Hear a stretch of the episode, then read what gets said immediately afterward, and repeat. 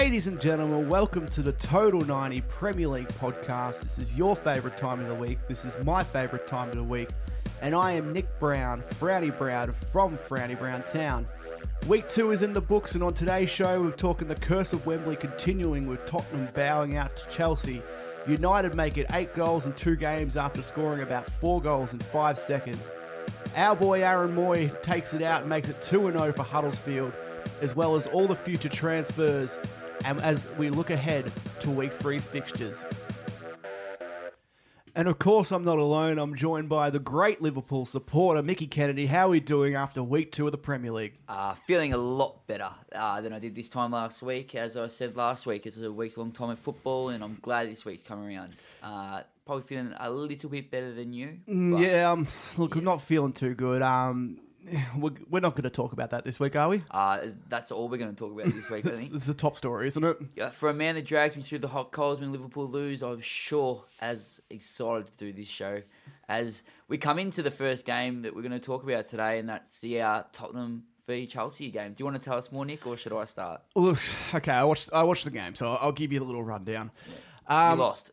we lost. It was Chelsea obviously won two one. Um, this was a tough game. This is at Wembley Stadium. Um, you know, you were asking, you've been leading up and saying that is this Wembley curse real? And I'm starting to believe.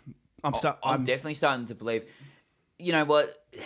It was a questionable, you know, thing when the Wembley and the Tottenham, you know, factor. I think the stats are seven and ten that you've lost. Yep. At Wembley, um, now after this weekend, and to be honest, you, you could probably you were coming into playing a Chelsea side that was full of turmoil, really.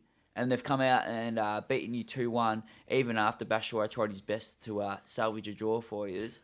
Um, it, it's you know the pressure on the, on that stadium and, and how you guys are going. Definitely from a side that didn't lose at home last year, uh, to losing your first game at Wembley, the pressure's building. It really is. yeah, um, this makes next week all the more important for Spurs. It was one of those games that, um, as I said last week, it's almost like we were like it just seemed like a game we were gonna lose just because we were expected to win.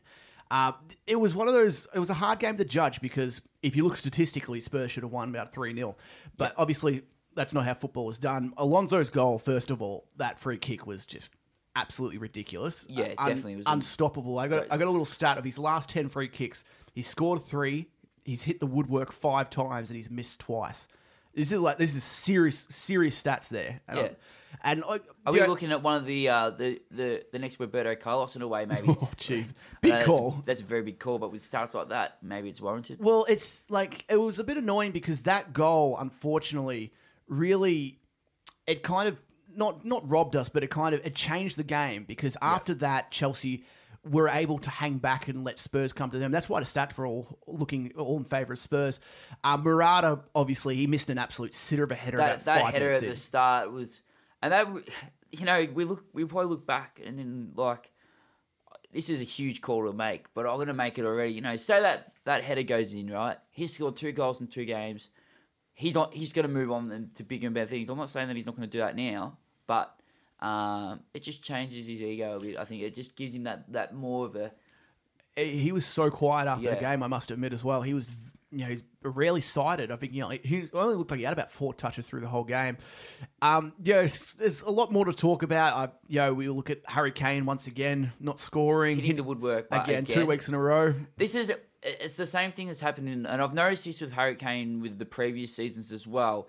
Um, no goal yet in August. Yep. But you see it happen. You see the goal coming. That's Yeah. that, that's the difference between him and and a striker that that you, you know is struggling for form.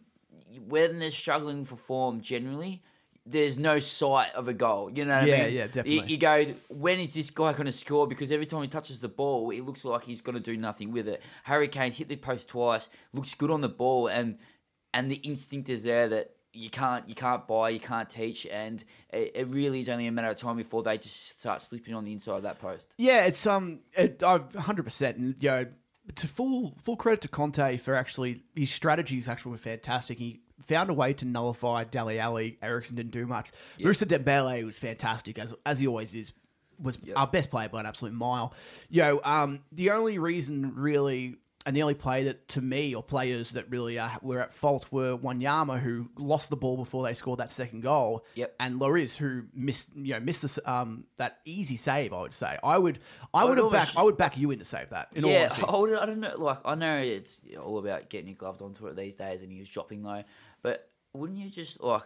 It sounds crazy, but it's almost like something that he could have just tweaked his foot and just Easy. it out. Yep. Yeah, it's all about diving on it these days, and he's, he almost dived over it to a degree. Like I swear it would have hit his foot, but he's just dived onto himself and. It, looked like he was trying to miss it, m- miss the ball. Uh, you know, funny stat you're talking about Harry Kane. Um, now has more goals for Spurs in August than Harry Kane. well, he's really a player that I, I wanted to bring up with you, Nick. Um, he's he come into this season. Everyone was questioning Morata's ability. Now, this was his chance. This at the start of this year, really. I think for him, if he ever had a chance at Chelsea to really maybe have a really good start of the season, the first game against Burnley, um, a lower team, we'd all agree at, at that stage. Yep. of The year um, comes on for Spurs at Wembley, which statistically they're not good at, and proved again on the weekend. And he's had a horrible start, and it it really doesn't paint a good picture for him. You know, an own goal, which Jesus Christ, he, it looked good off the head. He was did it the other end. I would have said it was a great header kind of thing. Um, it's it's really starting to look very bare up front for Chelsea if Morata cannot score a goal because th- like they had the win on the weekend, but it, it's really a bandage over a, a big wound. I think at Chelsea. Well, you know, new players are going to come through for Chelsea. They are. I, I don't think they're they're done buying. I think they've got you Yeah, know they've got a couple of players out. Of course, they're going to bring them in. Yeah. Um. It's huge. I think one of the big things, and you know, we'll talk about Wembley, and this won't be the last time we talk about Wembley throughout the year. But well, something that I noticed, and I've heard a couple other people say this, is that Wembley is actually a very slow pitch. It doesn't zip off like it does at White Hart Lane, and I think that that's Yeah. something that, like slowing up the play in that. You know, Spurs are so good at moving the ball quickly and moving it through through um, midfields and that, and working it through to Harry Kane. It just didn't seem to happen, like, and it just seemed like the ball was slowing up a bit more. Um, yeah, like I, I heard someone say it was probably a good way of putting it. If Spurs played like that every week, we'd win most games. But Chelsea just seemed to have something over us, and like Yeah. they always, you know, as as it is, any kind of London derby or any kind of derby, You find the extra level. exactly. And teams will rise just because they want to beat your rivals. Yes, exactly right. Um, I also think that was clearly evident is the lack of fullbacks. I think Danny Rose, uh, Yep. Trippier playing there. Um, you know, not Kyle Walker there. You know that the right back position's not as bad, but you know Rose and uh, Walker together, both. You know, at stages key players for your team, and um, they weren't there on the weekend, and it showed. You know, the run and, and all, all that, and the the create. You know, those chances that they create by that run and getting back to defend. I thought was pretty e- like evident that they, they were lacking. Yeah, definitely. I think that um, you look at you know when when teams can nullify our midfield players or our attacking players like Alli, like Eriksen. That's when and Rose. That's yeah. in, That's when yeah. they can create it, and that's when they open up space for the midfielders as well because Yeah. they draw players to them. Um, Davies and Trippier didn't quite have that. I was a bit worried when Sissoko um, came on. I, you know, I said at the start of the season he might have a good se- season. I'm already off him again. Yep. Yeah, that's just, that's just football. We I go off. You've had enough. I'm week, I'm week to week on some players, I swear. And um, you know, bringing Janssen on, that was you know again another sub that I'm not confident with. Um, Son coming Definitely on. on such a game with such magnitude. Yeah, and, like, and I not just- being in a controlling position. Exactly, and I, I, I Son coming on's great, but Son's you know in a cast. He's got he's got an arm cast on, Yeah. and like, there's only so much he can do. He's obviously not playing to 100. percent He's he's running really odd right now, and he just doesn't seem to get full pace on him. It's yeah, it's a tough loss. It's you know this week against um, Burnley is going to be huge. Like you know playing playing there again. You um, need to get the monkey off the back. It really, you really need to go out there and beat Burnley three 0 Yeah, it, it was probably one of the hardest, the, one of the worst teams you could get first up playing at Wembley, Chelsea. Yeah, yeah. So it's not, uh, it's not like a crippling loss, but it is something that is gonna keep playing mentally on people's minds as the season goes on. and yeah, the pressure's not. It's, it's only going to build. You know, like in, unless you put two or three wins in a row. Um, you know, every club has their has their talking point, and unfortunately for Tottenham, this is it. And for a team that was so strong at home last year, um, they really, they really needed to have a big result against um, Burnley this week. And also on the Chelsea side, uh, Willian was fantastic. Kante was fantastic. David Luiz played really well, playing a bit more up as well as Yep. at times. Um, Well, you- Kante and um, uh, what's his name? Uh, Bakayoko. Bakayoko, that's how I always get mixed up. They look very good together. They run, they're very quick, cover a lot of ground, and um, the workload for Kante definitely seems a little lighter. Um, I know he had Matic last year, but I think Bakayoko's a lot more fitter and I leaner. And, I and- think that um, agile. Matic might have complemented Kante a bit more, just kind of because they play a bit differently. Like, Yeah, yeah. um, Kante's a bit more box to box, where Matic can sit back a bit more. Uh, Bakayoko, they seem similar players. It will be interesting to see as the season goes on if they can coexist and they can get I, along. th- I think they can. I, I think the the one thing that I, like, like obviously that's their first game together in the Premier League, so they're they're learning, they're learning. But Yeah. God, they look quick. You Oh, know, yeah. the, you know, you see Tottenham trying to move that ball into that, you know, that's that that front third, and you see Bakayoko and Kante just bang there before you even know it, Yeah. and one pass, bang, Kante's there, ne- you know, next pass, Bakayoko's there, kind of thing. So. They they're going to be you know like little bull terriers really. Yeah, it- was, and it was almost like Kante Bakayoko versus Dembele and Wanyama. It was like a battle of the titans because those Yeah. those are four of the you know the biggest, strongest players in the Premier League, and it was a fascinating battle. And you know, if it wasn't, I think Dembele was you know on par with um, Bakayoko and Kante easily, but um, Wanyama was the person who kind of let him down on the ball. Wanyama is very vulnerable. He's fantastic holding people off, but his actual touch is not yeah, very not good. good. Yeah, Um, Well, that comes with being the bigger type of player. Yeah, exactly. He'll get better. Um, I you know, Wanyama's fantastic. I still think he's one of the best buys of the of last summer. Yep. But yeah, look, we'll move on because I don't want to get I don't want to get too angry today. Um, I was trying to wind you up. I was to talk about that all night. United. Um, look, I guess another statement. You know, this is they're looking pretty good, aren't they? yeah, they're looking pretty uh, unstoppable, really. Um, you know, the first three games, I wouldn't say they- they've been challenged exceptionally with the teams they've played. Well, according to you, West Ham we're gonna um are gonna you know challenge for top yeah, six. So I, I did say that too, but on that performance at the start of the year, I thought they made them look like schoolboys, to be honest. And after this week, I'm really kind of uh, very frightened of the comments I made at West Ham early.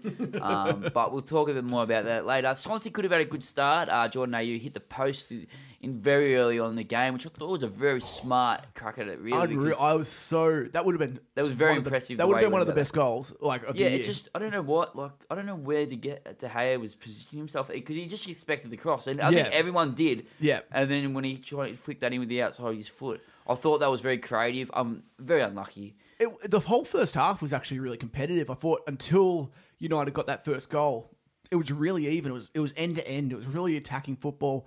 It was really great to watch and to actually see it ended up being 4 0 is kind of, I feel like it was a bit of injustice to Swansea. I think that they played better than that. Yeah, it was probably. Uh, do you think that the four 0 to West Ham was maybe injustice a little bit as well? Do you think Oh. that was more? I, I think that was a bit more warranted, to be honest. I think that they, from minute one, United were on top of West Ham, Yeah. to me at Yeah. least. And Swansea here had their chances, and it's not like they didn't take them. They created a lot of chances out of nothing as well, just like that poster. Like there was no, he had no right to do that, really. Yeah, like, yeah. you know, and that was fantastic. Nearly, you know, if that went in, who knows what happens to the game? Yeah, well, it does change the complexion of it, really. Um, they, I think they're struggling. Swansea, they, I can't see where the goals are going to come from this year. I know Jordan Ayew's playing there, and Llorente, and a couple others, but it, it is a very scary thought what they've got coming up for them this year. Um, Lukaku scores again. Yep. Um, you know, one on one with the keeper pretty much by the end, he took that shot. Yeah, But- you should be putting that away. But he is putting it away. So Yep. that's the question. Pogba, very smart finish with the little chip over the keeper. Um, he looks so much more free now that Matic is coming to this team. And, you know, as I said last week, we'll see the best of Pogba this year. And he's already started with a couple of goals. So Yeah. he's definitely moving in the right direction. Um, our man, Martial, is, Woohoo! you know, he's got to start surely. But this is probably why this, they're playing so well at the moment. You know, you got someone who, who comes on that late in the game and, and makes it not only, you know, immediate impact, but it just changes the shape of them. You know, um, in the last in the last ten minutes, you know, the- United have scored five goals this year, That's exactly it. And they um, they- uh, even more so in the, probably even more the last five minutes. They, you know, well, scored four. Martial, a fantastic stat. I was telling you off air that um, Martial's been on the, the pitch so far for 25 minutes of the Premier League season. He's scored two goals and one assist. His goal against Swansea was just class. Like Yeah. it was just the Yeah, definition just of a- yeah. class, wasn't it? Like It reminded me of um, his first goal against Liverpool. Just that the, the coolness on the and calmness on the ball, just to, to cut in that little bit to s- to open the shot up, but not enough to throw that defender in play and just put it into a place where the, the keeper had no chance. And, And- and that's why he's so good. And I think that um, you know, you're saying five goals in the in the last ten minutes of the game, but like five out of eight goals in the last ten minutes. Sorry, it shows that this team can run out games. It Yeah. shows that you know when teams are tiring, and I know you know you can argue where West Ham and Swansea are. I think Swansea will be relegated, but that's just me. Um, Well, they look at it's still you still yeah. need to do it early, and if you can do it against the poor teams, it means when you come up against the Chelseas, that it's going to become you know it's going to become instinctive to do that, and they're going to run games out. Martial is probably the best bench player in the comp. He would he would be in the starting team for any other team. I don't care who it is, even Man City. I would put him in. Do The you sta- he'd be in starting Man City? I would put him in my team. I don't know. If, I don't think. Uh, I would put him in over. Depends. I'd put him in. I'd play one up front, and I'd play, and I'd put um. But you leave Aguero on the bench. Yeah, I'd put one of them on the bench. Yep. You can't put Aguero on the bench. Uh, you just you just love Aguero. We're not going to get into the fandom of Aguero, but I, I love Martial. You know that I've been on him for years, but fantastic He's player. not taking over Aguero, not Uh, just yet. But okay. he is definitely a player that he shouldn't be playing on the bench. maybe I'm just a bit Not even at United. I'm just a bit excited about what? about Martial, mate. Well, I've been excited about it for years, and No, you've been telling me to keep a lid on it. Spurs Spurs have put in a 25 million dollar bid Oh. for him. What a disgrace that is! Like seriously, like wh- is it was that as a joke? Like were they, was Daniel Oh. Levy just laughing when he sent that check through? Might as well just have a crack. I would love it? to see Mourinho's like reaction when he saw that check. Like honestly, that was that, that's disgusting. All right, we'll we'll move we'll move on from that. to a Um, game that makes us both happy. yeah, this game makes us very happy. Uh, Stoke going over Arsenal one 0 This is I watched the whole game and yeah, it's great. I loved it. Yeah, well, Arnautovic will be probably looking over his shoulder right now and thinking, if wondering if he's made the right decision. Uh, his replacement, Jesse Rodriguez, which is, you know, I, I had my res- reservations because I, I read up a little bit about him and um, he had a loan in the La Liga side while he was at PSG. He wasn't great at PSG when he went there, and he had the loan. He wasn't great there either. So um, I was interested to see, you know, how he was going to go in the Premier League, which is, you know, notably a harder one. Um, you know, I, th- I was pretty sure PSG were pretty keen on the sale. Yeah. Stoke wanted the loan to see how he went. He started off great. Th- That goal was a cool finish. You know, he ran in the right spot, left foot, bottom corner. Um, I wouldn't have said uh, many keepers would have got that. Yeah, that was instinctive. That was Yeah, just like really that's was, somebody yeah. who knows where the goals are at all times. He um he made a few really great runs in the first half as well, and just like it was just weird to see some of the Arsenal defenders. It was just it's almost like they weren't used to people trying to take them on, and when they did, it was just like Whoa, they just whoa, didn't know what to do. Like oh shit, like you know, Well, it, it just raises more questions over that Arsenal defence. That we, we did say last year, uh, last week, sorry, that they are they're in trouble defensively, and it's shown here.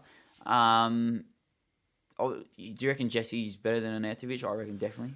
Uh, yeah, well, okay, so something that I will say about the whole thing is that Stoke released a video on their Facebook, like announcing it, and like in their video, they they were talking, and they kind of took the piss out of Arnautovic a little bit. They saying that Arnautovic went to West Ham because he wanted to go to a bigger club, and then they started rounding off all the accomplishment of Jose Rodriguez, and um, yeah, and then they announce him. But they, he's a lone player. They didn't have bought him. Like, don't you think that that's a bit weird to make like such a massive announcement of a player that you've just kind of you've got for maybe six months, and then like you know he could get called back if he needs. Yeah, I, he definitely won't get called back. That's for, I, And I could put my life on that one. Yeah, well, yeah, Well, it's PSG. They don't. They can't have him. they, like they don't want him. But like, They don't it- even want Draxler. yeah, that's well, that's we'll get into that later. But it's just it's a really weird announcement because I, I don't even know if there's really a buyout clause available at the moment for it. So I, I think they would be. They surely they'd have something there, Stoke. Otherwise, you know, it depends what's if they the can. of having the But loan? like as he's playing right now, he's he'd probably be out of their price range at the moment. Yeah, well, that's exactly right. They probably wish they paid that extra money for him and, and just got him on a permanent basis. Um, a couple of big talking points in the game. I thought the Bellerin, um, he got dragged down into the box, deep into the Stoke City box, and I think it was a penalty. You know, Do you look you? at the re- yeah, I do. I looked at a couple of the replays and I thought he definitely took him down. Um, Mm. is- What you don't agree? I don't know. It's it's a tough one. Like you know, the deeper you are, the more people are more prone to kind of just fall over. I, it's very hard to see if like it was just he heard it, he felt a touch, and he's just like, I'm just going. And just to me, Bellerin's somebody who does that a little bit. He, Well, that's where that's where that brings up a good point. Really, is the reputation of you know the player that goes down Oh, yeah. affecting the decision. You know, um, for sure. you know, there's there's players out there that probably would have made this you know the same you know taken down the same way and probably got given a penalty just because they have a better reputation of being honest. And, I wonder if that's playing on the mind of the referees now. And and, and in, a, in, a, er, in a game where the referee knows every single player. Let's be honest, they're Yeah, all yeah, world names. You know, the household names. Um, they would have a fair idea of who the people that are likely to fall over and who the people that are likely to, you know, generally get ta- taken down. So um, I wonder if that's come back to bite Bellerin.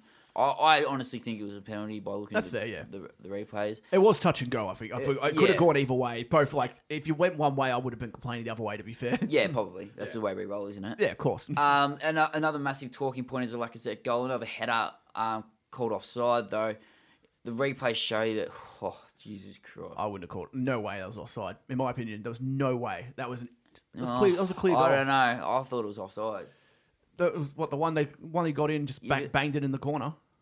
Yeah, in the header. You're- It wasn't a header. He, Wasn't banged it in. No, banged Oh, it in. Oh, yeah, But yeah, sorry, yeah, sorry. I, I didn't think that was. I thought that was. Oh no, you can see you can see his leg, but you can see his leg. Ne- like it's- that that pause moment, right?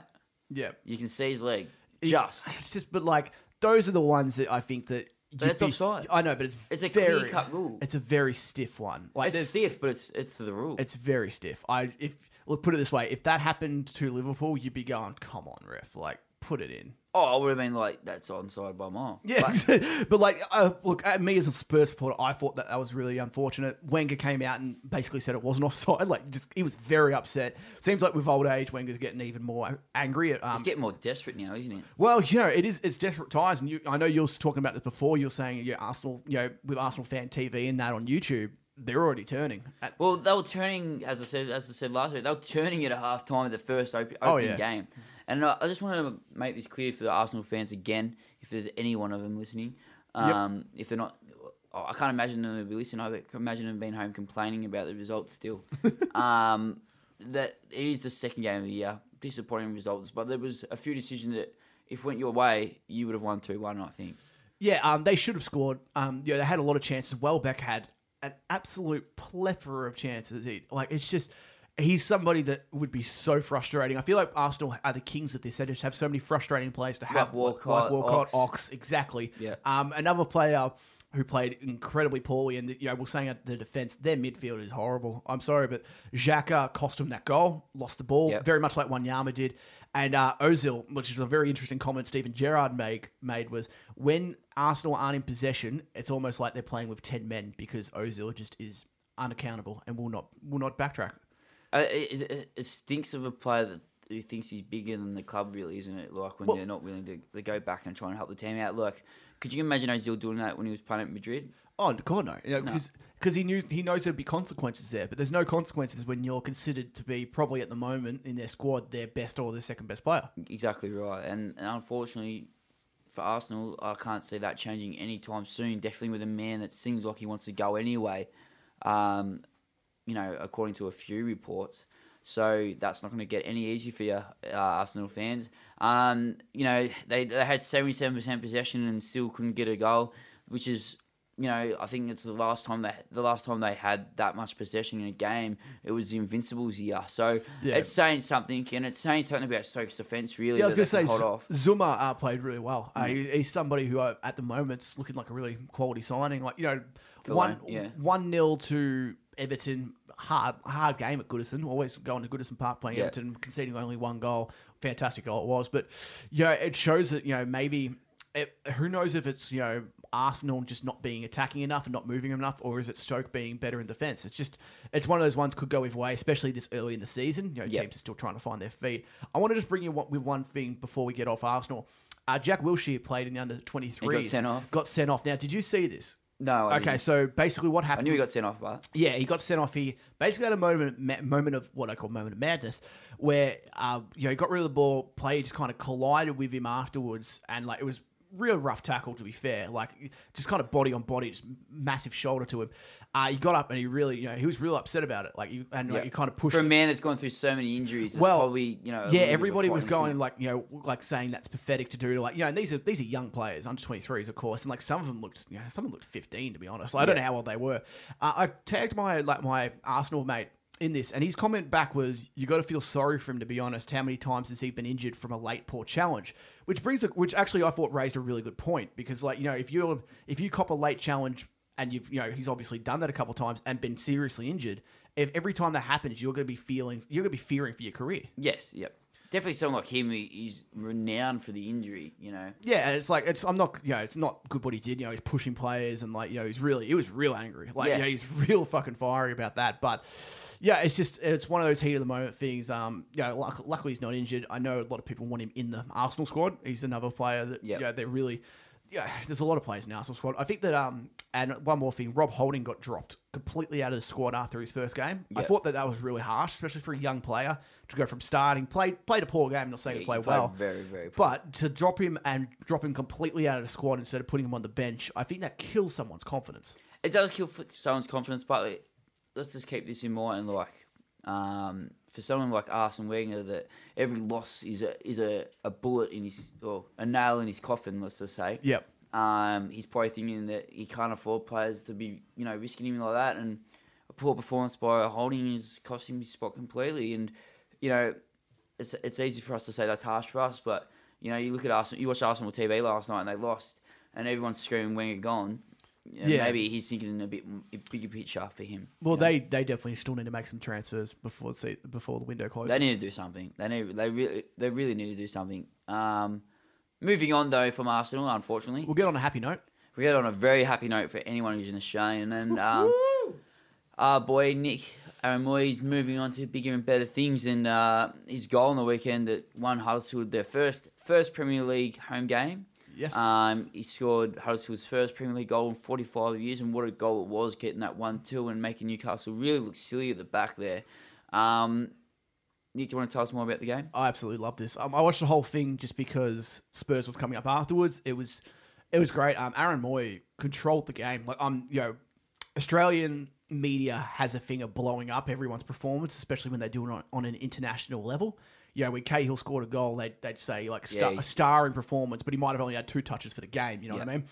And uh, but this was just domination. He controlled the midfield. He was clearly best on. And I was listening to um, a live stream throughout, and people, a couple of Newcastle supporters, and they were saying basically at halftime they said maybe this is before he scored the goal. Maybe um, Man City should recall him from his loan, only to realise that he, he's actually been sold bought. permanently, Yeah. yeah. he's been sold permanently, and now that they're saying, you know, could he make it into that Man City squad if he continues this form? Like that's huge claims for um for somebody you know, who was playing for Melbourne City last season. A- A lot of it, Two seasons ago. yeah, sorry, um, but you know, you look at it and I go, um, Newcastle. Where are they at? They are like like the best thing, and I was saying this before. Best thing about Newcastle's game was they got to wear that lovely third kit.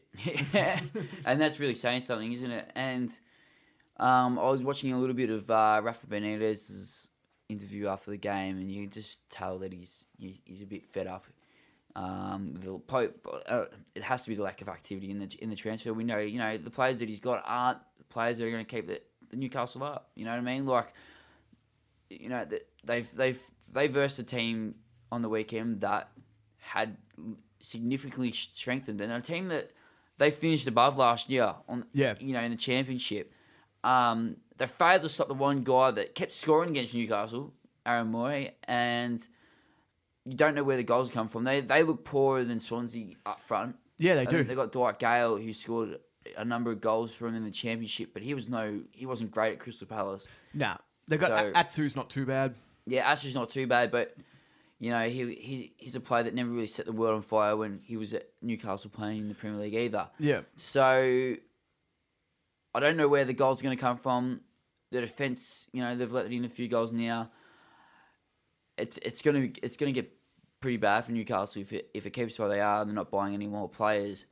Um, another thing I don't want to raise to you is this is a this could be you know a, the Aaron Mooy factor. Aaron- he's he's done so well since he's come over to Australia, uh, uh, over to England. Sorry yes, does this open the potential for Melbourne City as a as a franchise of Manchester City to you know to bleed out more players that have come from the show to, to give them a go at Manchester City and similar to what happened to Aaron Mooy like you know Manchester City don't let's not forget they, they made a pretty half, like handy profit off a guy that they literally had nothing to do yeah. with They I- really I, think they like times he's you know times to buy about ten. He's yeah, know, and I, what he, he would have trained there about three times, I think, for a guy that Yeah. literally was just at their training base. And he's generally turned into a good player. So, does this? Do you think that you know this is opening the door for a chance that may maybe you know Manchester City go well? It's worked so well this time. You know, do we do this? And this could become a very easy money making scheme for them since they spent so much money Uh, on players anyway. Yeah, like this is something that could work out. Like obviously they're connected, um, Melbourne City and Man City. So And New York City as well. yeah, of course. And um, so there is there is a connection there. So they will look they will be looking at their, those teams at all times. I think there's another option of them who could be they could be sending younger players or players who maybe aren't up to that level at the moment over to Melbourne and kind of being like you know you th- they've got something similar in Spain. I'm pretty sure. okay yeah yeah I, I'm, not, I'm not. I've only just started looking into it a little bit, but it's a similar kind of deal where they've got these players that come through and they play very well. And I think they played one of their teams played Atletico on the weekend. and They drew two two. yeah Um, but they look every bit of a you know really good couple of players. It's got, I think I think I've read that you know Pep Guardiola doesn't like the way the system works here because in, in Spain you know Barcelona and Real Madrid have B teams that play you know professional football in yeah the league. yeah of course So obviously in England doesn't work like that with you know so many clubs. Um, they've got an under twenty three system. I'm not sure how good that system is, but anyway, But but it is kind of like one of those things like you're saying like you are you could be sending players off that say are like mid twenties, we'll say, Yeah. and uh, or maybe even younger. Maybe they're younger and they want them to get some experience with like full grown bodies, and they're like, you know what, we'll send you over to Melbourne City. We'll give you, we'll put you on a year. We'll see how you go. If you play, like you know, the better you play, you're only going to raise your value. If you don't play well, they could buy you out anyway. Yep. And it gives you a club to go to instead of just sitting here playing in you know the under 23s or playing you know, if, and like some players obviously want to do that, but some players want to make that jump and maybe playing with full grown bodies and maybe playing with like a league like you know the Australian league's rough. Let's be honest. Like there is like it's not as rough as Premier League, but like there are some rough players here, and it would teach them a lot. I think uh, rather than going to you know or just sticking in that kind of academy. Yeah, exactly right. But you know, it's still. I think the the thing is that you know the the Australian League's such a dark area for the Premier League type. They really Yeah. don't know anything about it. And to be honest, you know, I'm an Australian. I don't even know that much about it. You know, what I mean, that's how little. Yeah. It's really scratches the surface of football in the world. Um, you know, Aaron Mooy's probably been the best thing for Australian football to really give it a chance. If you know, what I mean, if that went badly, you know, I can't see Man City trying that anything like that ever again. Yeah. Not, or not for a while anyway. You know, but the fact that it's gone so well. You know, the other thing it too it might do is it might cause a couple of other teams to just have a turnaround and have a look that maybe it's worth investing. I know Liverpool were looking at a team a while ago. Um, I think it might have been Melbourne Victory Yeah. a- Okay. a few years ago. Similar kind of thing that what Melbourne City did, but I think they, they backed out because you got to understand that you know I think Manchester City bought Melbourne City for like ten million, or something, something stupid. Yeah. Yeah. Definitely. You know these clubs aren't worth a lot of money, um, so it makes Melbourne Manchester City's investment very easy because they pretty much made the money back on one player. So they've got a free football club now in, in some respects, and yeah, and maybe that they'll take the Australian League a little bit more seriously because you know Aaron Mooy could have been still floating around for Melbourne City right now, and no one would even know who he was. Yeah, and now he's really taking the world on, and it's good to see that. And, de- and even like when in the off seasons when teams come to Australia, they could definitely use it more as a scouting mechanism and kind of being Yeah. like, you know, who are the prospects? Who are we looking at here? Who's the guys who have been dominating the league? Just like you know, even if you just see, you know, you play them and see a highlights package on YouTube or something like that. You know, scouts some scouts are incredibly good at picking out one aspect of a player and being like, this guy's got something. Yeah, Like, you know, yeah, exactly. and They that- know straight away, really, don't they they? can make or break a player. Yeah, they can. Yeah, they can rate them really highly, or they can be like, uh, nah, his Nah, touch no there wasn't good enough. I'm not going to worry about him. It's a it's a brutal brutal world, really, isn't it? Like it, it- you know, to make it to the top, you have to you have to take that chance, and sometimes it's only a half chance, you know. Um, but when it comes along, these these players are going to take them, and all the top players in the world have all had that half chance or chance, and they're the ones that have taken them because that's where they're at now, you know, kind of thing. So, um, it's all in all, it's good. To, it's great to see an Aussie, you know, lad taking on the Premier League and doing so well for a team that's really just embracing him at the moment. So it, it's good to see for us from an Australian point of view. We'll, we'll move on now to a game that had plenty of action. Um, we're talking with Southampton. We're talking West Ham. 3 2. It looked like West Ham were going to get that draw as unlikely as it seemed for a lot of the time of the game. But they got 2 2, um, only for them to give away another penalty, which cost them three points, or at least one point in the end. Yeah, definitely. Um, yeah, this is West Ham look very, very uh, scrappy at the moment. They're not. Yeah, I know. I'm not. Gonna, I'm not just saying this because I, you're. You think they're going to finish higher than Everton. They just don't look there. Uh, Arnautovic probably has to get the weekly drop kick award. He's like that was the dumbest thing. Like you know, that, I didn't really see it. it was just like an out. Like you just threw like. Oh, yes, I did, actually. It was just you know him and Jonjo Shelvey should be in their own little team. They should make a team themselves. Like, Idiots go- 11. Oh, it's just dumb, isn't it? Like, you know, why would you do that? Uh, you know, come into a new team as well. It's and and he had the audacity to complain about it afterwards, which was stupid. Like, it was an obvious clear red. Um, look. Look, I don't know if this was more Southampton play well or West Ham play poorly. You know, there was five goals in the game. None of them were really that good.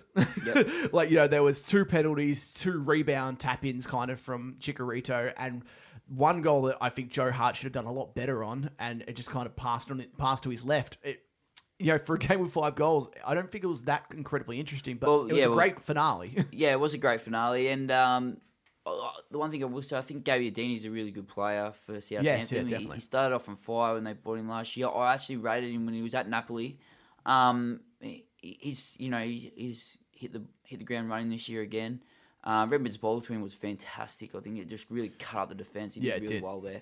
Um, the penalties, you know, it, it's such such a shame for West Ham to really shoot themselves in the foot. Joe Fonte, you know, helping Southampton, you know, helping his old teammate again, giving that last one away. But, um, you know, Hernandez proved that in that game that he, really does know how to get into the right place at the right time. I think he, you know, both those goals were just he was just there. You know, yeah, um, like he approaches goals really. Yeah, exactly. I- Like it's one of it's those goals that I think a lot of people would look at and be like, "Oh, they're just tap ins. They're very easy." Which, like in hindsight, they are. But you, but you got to be there. So, you to yeah, know what's like, going to happen. it's the the uh, the good players can read the play, and that's why they get a lot of goals like that. Um, it was you know it was classy finishes. Uh, you know the second one especially, I thought. yeah, off the volley. Yeah, Yeah, that, that one could have gone anywhere. In all honesty, like, and that was yeah, that was a very nice finish. I'd like to see him uh, score like a real one on one goal, like you know, Yeah. really put like some killer instinct behind the ball. But you Yeah, know, I think he- the chances for him to do that kind of stuff at West Ham are probably going to be limited this year compared to where he was playing before in United.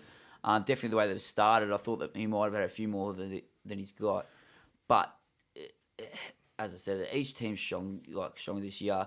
I, I really uh, feel really a lot more reserved about West Ham now after seeing you know bits and pieces of the way the by the way they're playing and um, you know definitely question Arnautovic as a as a player mentally more than ability wise well, now. he'll, he'll get three weeks for that at least. Yeah, And- And it's just like, you know, it kills like for a player just coming in for like, you know, spending a fair bit of money fair, on. fair, yeah.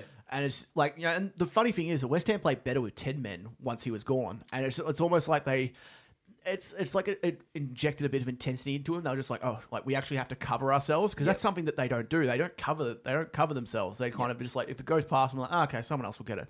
Um, Zabaleta gave away that last penalty. I thought that last, in all honesty, that was another touch and go one. I think that they were, they were very stiff to get that. I, I thought at least. You know, I can Well, understand he's why it definitely was given. fuming after the game. You can see him arguing with the rest for about half an hour. Yeah, exactly. And like, yeah, again, it's another kind of it's another thing that they look lost. West Ham, they really do. They look they look like they have no idea what they're doing. Do you think it's the Bilic factor? I know you raised it last last week, and um, you know it's, start, it's starting to creep in the doubt, really, isn't it? Like I think even the the owners are. I've heard a little rumor that they are looking at maybe replacements already, and it's game two. Don't know how true that is. If they keep losing, it'll become more true. That's for sure. A hundred percent. I yeah, Bilic just seems I like you know. Obviously, I'm sure he's a great manager, but it just doesn't seem to be working here. I, I've got a stat that the last 50 league games have conceded 91 goals. It's an astonishing amount for a It team crazy, who's, who's supposed to, you know, like this season, you know, a lot of people were saying they would be, you know, top seven. They replace Everton in that seventh spot. Yep. And to see, you know, already, and like, you know, early early doors, who knows what can happen? They could turn it around and go on Definitely. a rampage because they did that last season. Yeah. After after Payet left, they kind of went on and they played really well for the rest of the season, basically.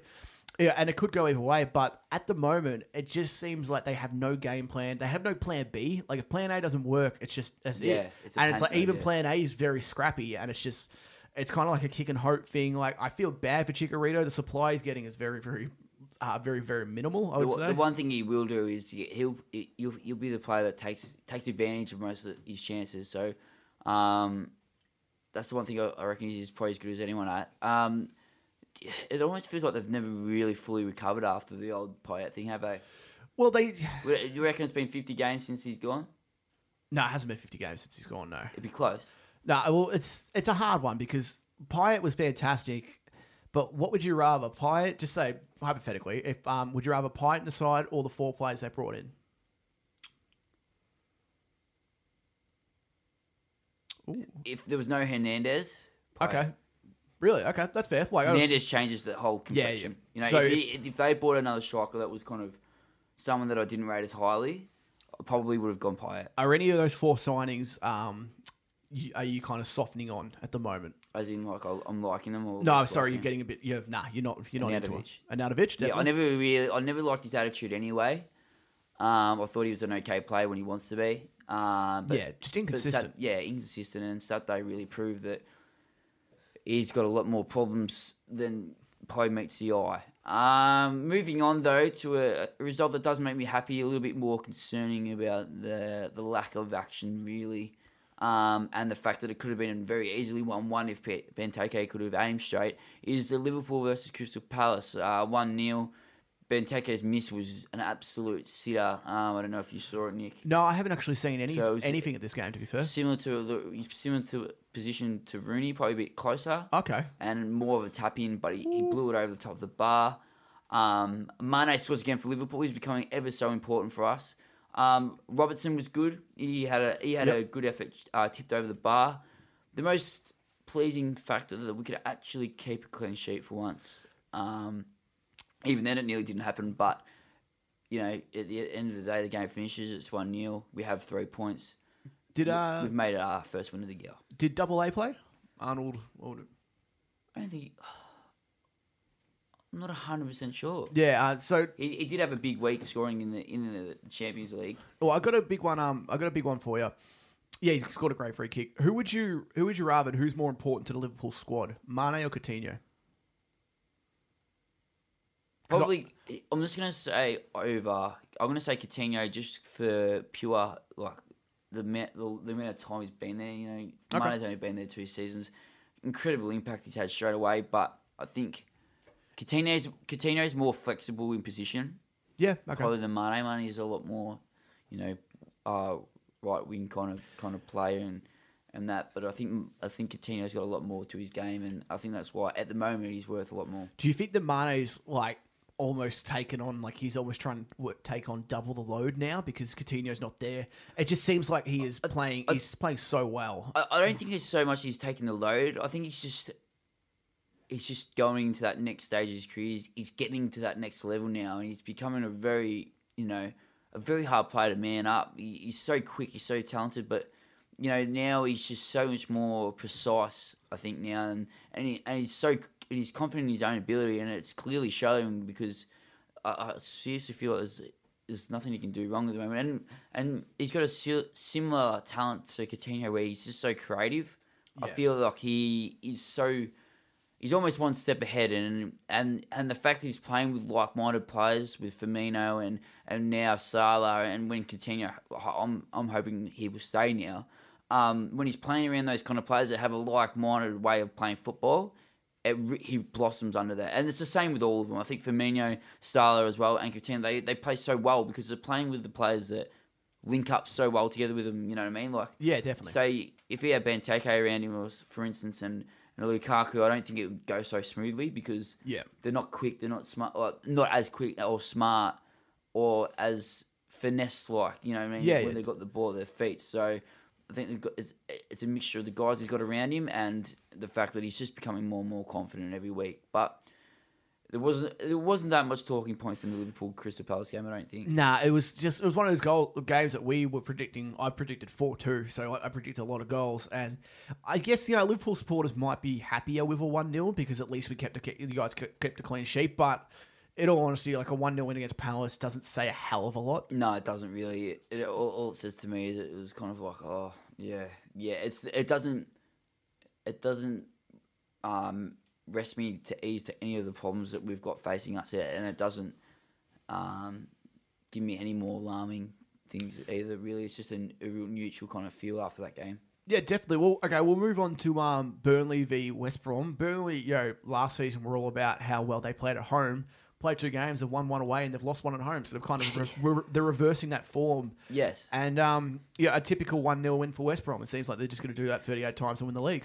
Yeah, well, I don't think they'll quite win the league. Um, Robson-Kanu's goal actually quite good. You know, took the game on one on one. Um, used his body, and and really put away a chance.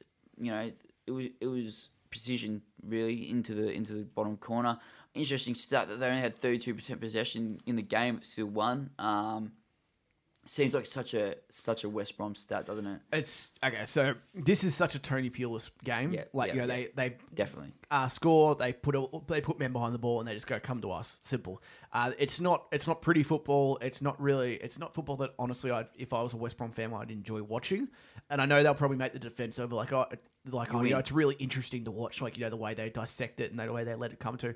It's not. It's boring football. Let's be honest. And I know you win, uh, but once once you come up against the good teams, that's not going to work. I don't believe it will. At least. I think I think it'll work to a degree. Um, you know, they're not West Brom fans. They're going home with three points. I don't think they're going to complain. I, I know I wouldn't complain if No, we played boring yeah. football and, and won.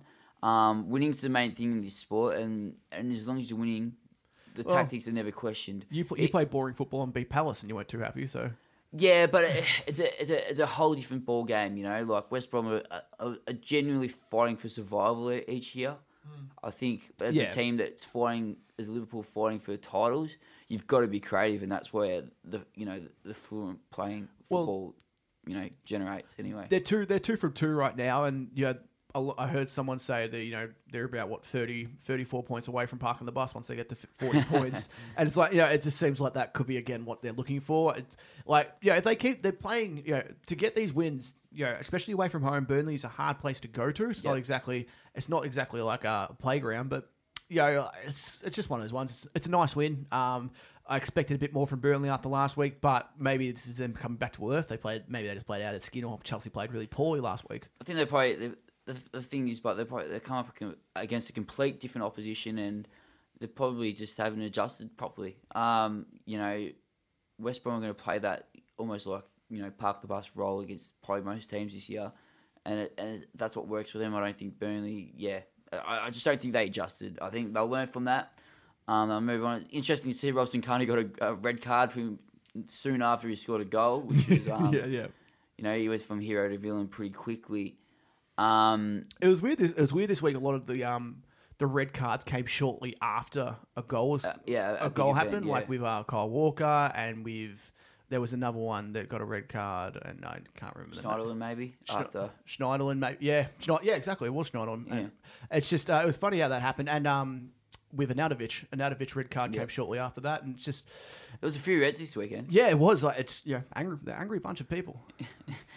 It's because the football is it drives you crazy, mate. Uh, so what we'll do is we'll take a break. We'll come back. We're going to talk uh, Everton City along with the other fixtures. We're going to do Facebook's finest, talk about all our transfers, and make our predictions for week three.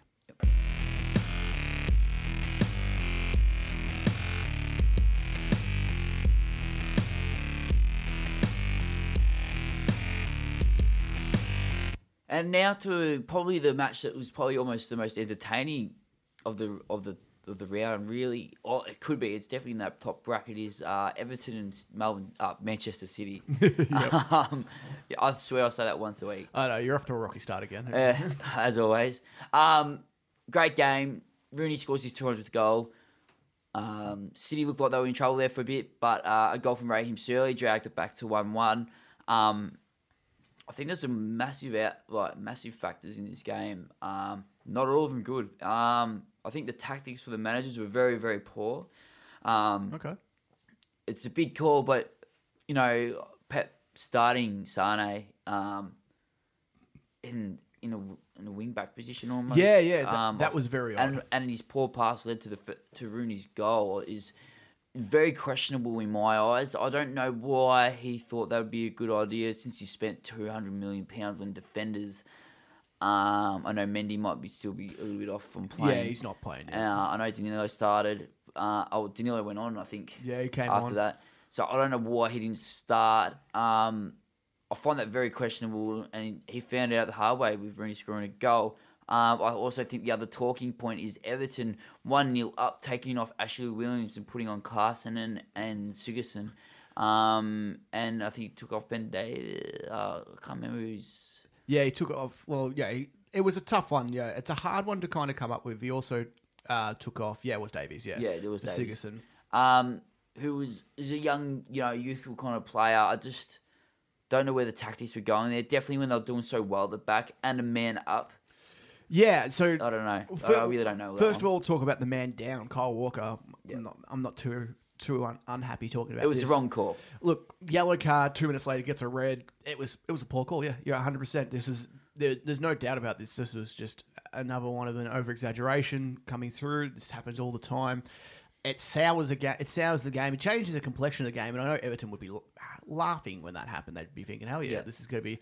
We should be able to cruise to victory." Well, Um, they got their own taste of medicine, really. Well, that's um, exactly it. later, didn't they? Well, yeah, Schneider. You know, l- later on in the eight, towards the end of the game, was in the 88th. But Yeah. like that, was, again, that was something Aguero, you know, known known to have a few uh, cheeky dives at the to- at the best of times. So he Well, was very very annoyed It, at it, it just showed the, the refs, you know, when it comes to the massive decisions of the game, he got it wrong. He got the big two big, big decisions wrong, which were both, you know, very very poor. Schneiderlin clearly won the ball, and I think the only thing that touched the ground was, was maybe his, his trailing foot that was tucked tucked right in, and and when I mean he. For anyone who hasn't seen it, when I mean he touched the Aguero, I mean he literally just breezed past him. It's almost like he didn't touch him, and uh, Aguero made a meal of it, and you know Schneiderlin got his marching orders. It was severely unfair, um, and it was probably on par with Walker. Walker's one, I think. Yeah, uh, like, and I look back to like United Swansea. We've already talked about that, but during that game, Pogba actually could have gotten a red card. He had a yellow, and he had a foul that a lot of you know a lot of people could have argued that it could have been a red, another a second yellow, but it, it shouldn't have been. And Yep. luckily, the ref saw that. It was early in the game, and this is more credit to Walker's because Walker's was you know in the space of three minutes. I thought that was really poor, and the ref made the right decision, make you know just giving Pogba a, a nice little warning and being like, Just okay, mate, "Hang on, mate." Yeah. yeah, if you do this again, you're going to be off. Um, that's the right thing you should have done. Uh, you know, the Schneider one's hard because Aguero sold it well, and you know, good players can do that. You know, the great, the great players, and a lot of them seem to be South American. It's just kind of that way of how they play. Are you saying it's South American are divers? hundred percent, yeah, Yeah, same. yeah, hundred percent. Suarez is the greatest diver of all time. Like, you know, hey, don't back to us. not champion, but he's a diver. Like, Yeah. it's just like I don't know. A lot of people, and some people. I don't know if it's argue- taking taking the win so you know the the cost of winning is going so far. You know they're doing everything they can, and even if it is Well, if you you pay, know, if you're getting getting paid that much, off if you're getting paid that much, then you should be trying to do everything you can to win the game. yeah, I guess like as someone that you know, I am extremely competitive. Yes. Um, I'll compete over over a game of hopscotch pretty much. If it meant I got to win, I'll do anything. But even you know, for me, even with the way I've been brought up, it just seems a bit off. It just really like they're kind of throwing yourself at a challenge deliberately to get someone sent off. I'm all about winning. I love you know I love winning. There's nothing more better than the world and beating another human at something. Like, Yeah. That's that is the truth. Yeah, yeah, Like, that is. is seriously that's better than anything in the world. Yeah, but I'd rather beat them like actually beat them than you know I'm gonna fake this dive and get them sent off. Yeah, exactly. I, I agree, but you know, it's, there is arguments either way. But like off away from that, um, yeah, Everton looked you know pretty good throughout. They didn't have much possession, but they were happy with that. It was Yep. kind of another one of those situations.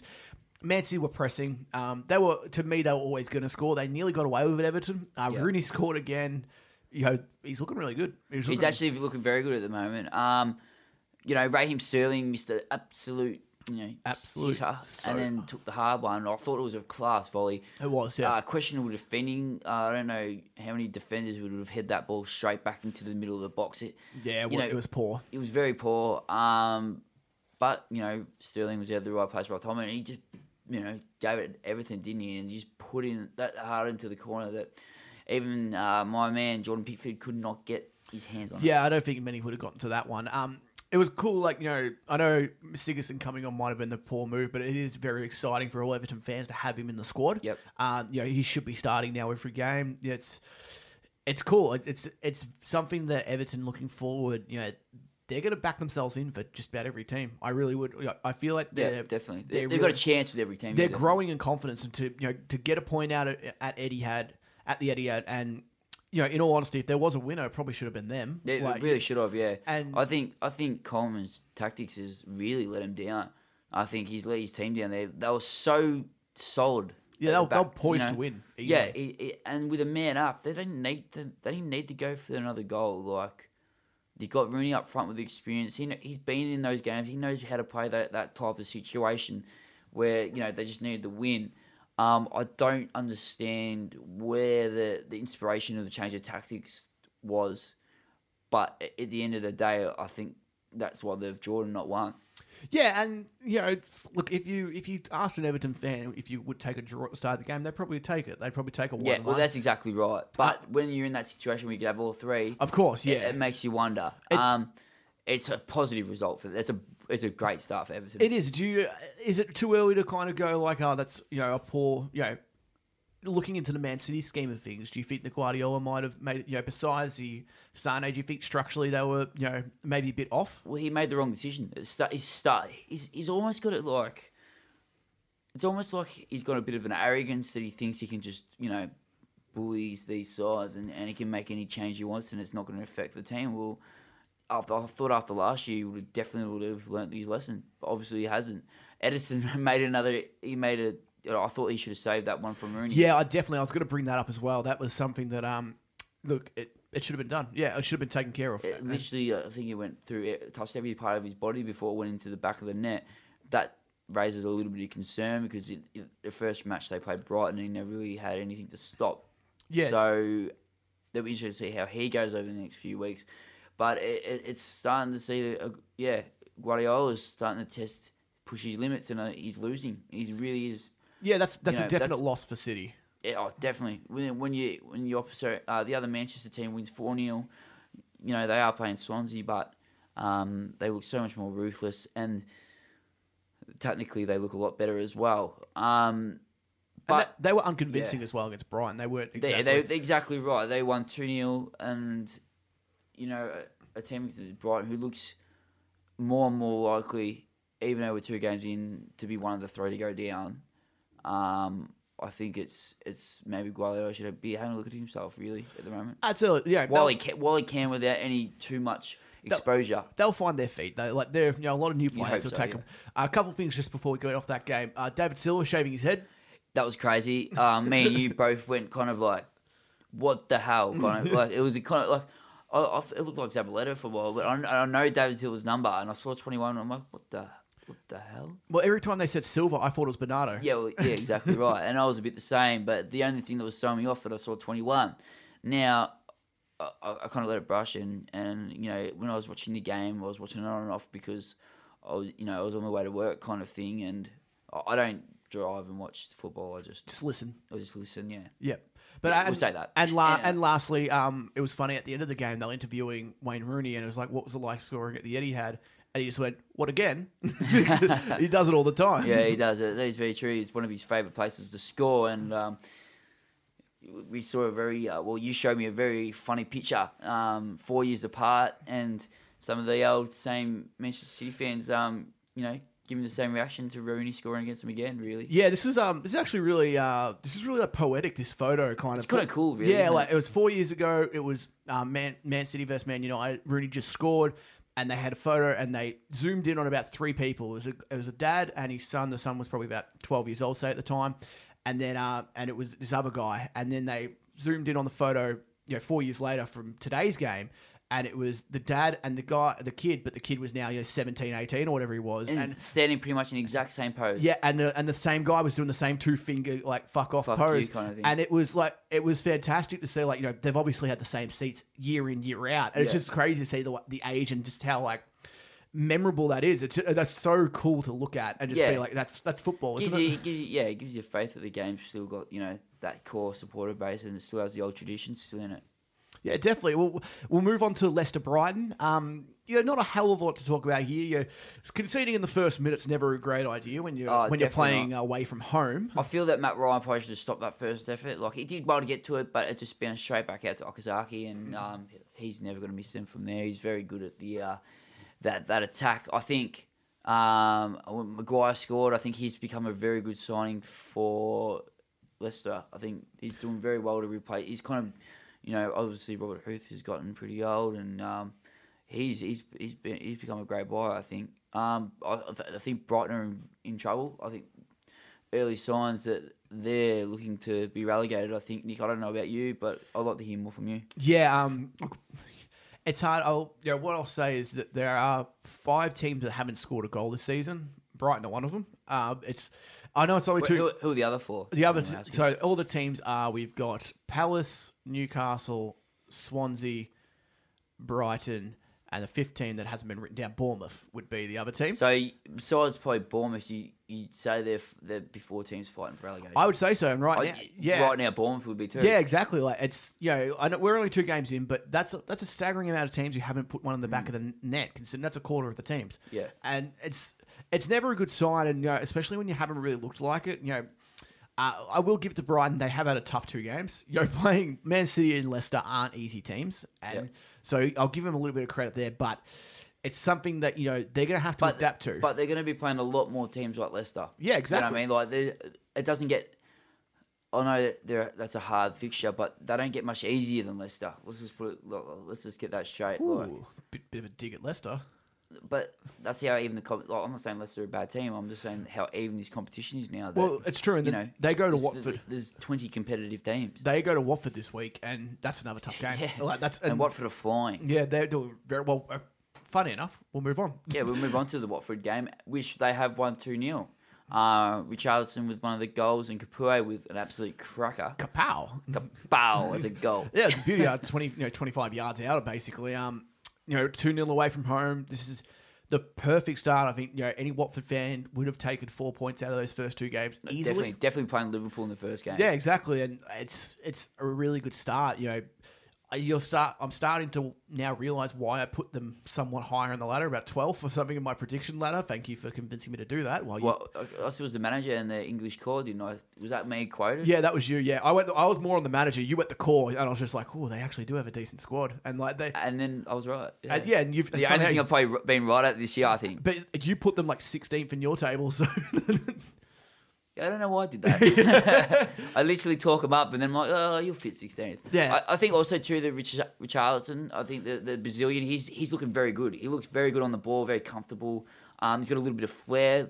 They'll make the, the fans at Watford stand up off their seat. I think he's going to be a very good player. He scores his first goal. Another player to get off the mark early. I think mo- the general feeling that the, all the new players have got off the mark pretty early. Yeah, And it's- it's been good. it's good to see. Um, the the only worrying thing about Watford is that they have a habit of starting off well and then kind of trailing off. About you know not even halfway through the season, sometimes even a couple of months in, Your know teams start to work them out, and maybe that's because they don't have any backup plans. But it's gonna be it's gonna be a lovely um. It's gonna be lovely to see they've got a good game this week against Brighton. They could they could be out of this, you know seven points from three games. That could be that's a Yeah. very big possibility. Yep. and that's And they're fantastic. cruising. Yeah, exactly. And like you know, you'll see there'll be teams still on zero points at the end of this game. So Yeah, like, that's definitely. the perfect way of going about it. I'd like to bring up a point that I found very amusing and um, very smart from uh, Harry Arter, I think, who. So I'll paint the picture for people that you know haven't seen any of the game. So the ball gets crossed into into the Watford's attacking area. So Yep. uh, Nathaniel was going up for a shot, uh, just inside the box. You know, clear cut chance. No one was marking him, kind of thing. He hears a voice at the back saying, "Leave it."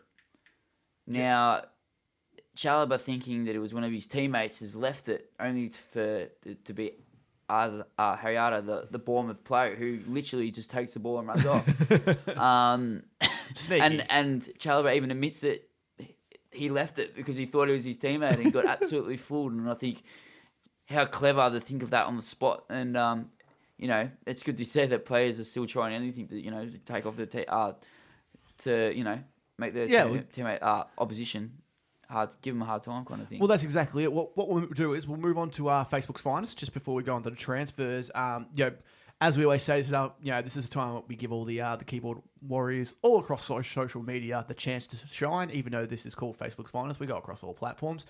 Uh, Mickey, you know, you, you absolutely love this segment, so I'll let, I'll let you kick off. well, it is my segment, so Yep. Um, first of all, I'm going to start from a guy called No Perisic. Um, he's Yes. a Man United fan. Um, he had some absolutely quality comments about Matic before he, they they purchased him. Um, quite now it look sound like quite outrageous, but he Yep. really did change his tune when um they there was news that he was signing for Man United. I'd just like to go through them with Oh, you. these are classic ones. Okay, so the the first one, this is when he was at Chelsea still. Uh, he goes by the words of, "Do not sign Manage. The guy is second rate and is not to be. He's not fit to tie Fabinho's boots. We should only sign the best." Okay. Okay, so yeah, here we go. so uh, obviously a few weeks had passed and Matic had been, you know, revealed as a new Manchester United player. Yes. Um, he- his tune very much changed after that, and he wrote something along the lines of this: Matic, experienced winner, knows how to get things done. Not flashy, but exactly what we need right now. Great signing. It's think I've even got the dates. that's exactly. But that's like the perfect thing of week. We're week to week football fans, aren't we? Yeah, we are. We're definitely. Uh, the dates were twenty seven. Uh, the sorry, the twelfth of July, two thousand seventeen, and the second one was the thirty first of July. So within within about twenty days, he changed his mind completely on Matic as I a like player. it. I like it. Uh, well, I got one. Um, I think we might have all seen this one online, but um, I might as well bring it up. Uh, Nicolai Müller was ecstatic on Saturday after scoring a goal for Hamburg, but that jubilation quickly went south. The winger gave a team a 1 0 lead against Augsburg with an early goal, and it proved to be the winner. But during his celebration, when he was going around, he was doing like the spinning motion. Yeah. He's um basically he's done his ACL. He's out for seven months.